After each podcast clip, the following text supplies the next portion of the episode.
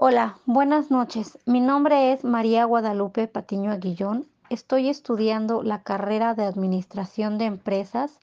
En este podcast hablaremos del régimen obligatorio y el régimen voluntario. El régimen obligatorio implica regular la inscripción obligatoria de los trabajadores que un empleador efectúa para otorgar las prestaciones en dinero o en especie derivadas precisamente de las relaciones obrero-patronales.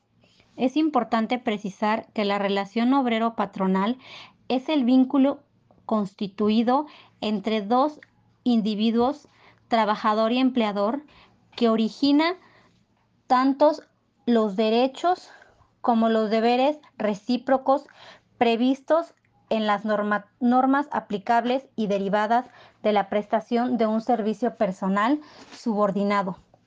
A la modalidad obligatoria corresponde la clave numérica 10 y en su esquema de protección se otorga mediante los siguientes seguros.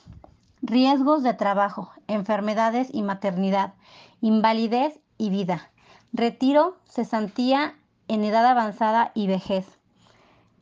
El régimen voluntario se extienden los servicios de salud a los distintos ámbitos de la población, grupos sociales y familias de trabajadores no asalariados, quienes pueden adquirir el derecho a las prestaciones en especie del seguro de enfermedades y maternidad si cubren una cuota anual y una prima de financiamiento por pariente adicional. El régimen voluntario es aquel donde las personas se pueden afiliar de manera individual o colectiva con la finalidad de tener acceso principalmente a la cobertura de servicios del IMSS en relación a atención médica, medicamentos, hospitalización, intervenciones quirúrgicas, estudios y laboratorio, atención por maternidad, entre otros servicios. Este seguro se puede adquirir en cualquier época del año y podrá ser individual o colectivo para incorporar a los miembros de la familia.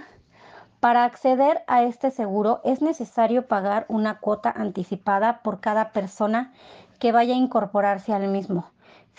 finalmente es importante también considerar que no serán sujetos de aseguramiento las personas que presenten alguna enfermedad preexistente como tumores malignos, enfermedades crónicas, degenerativas, insuficiencia renal crónica, etc.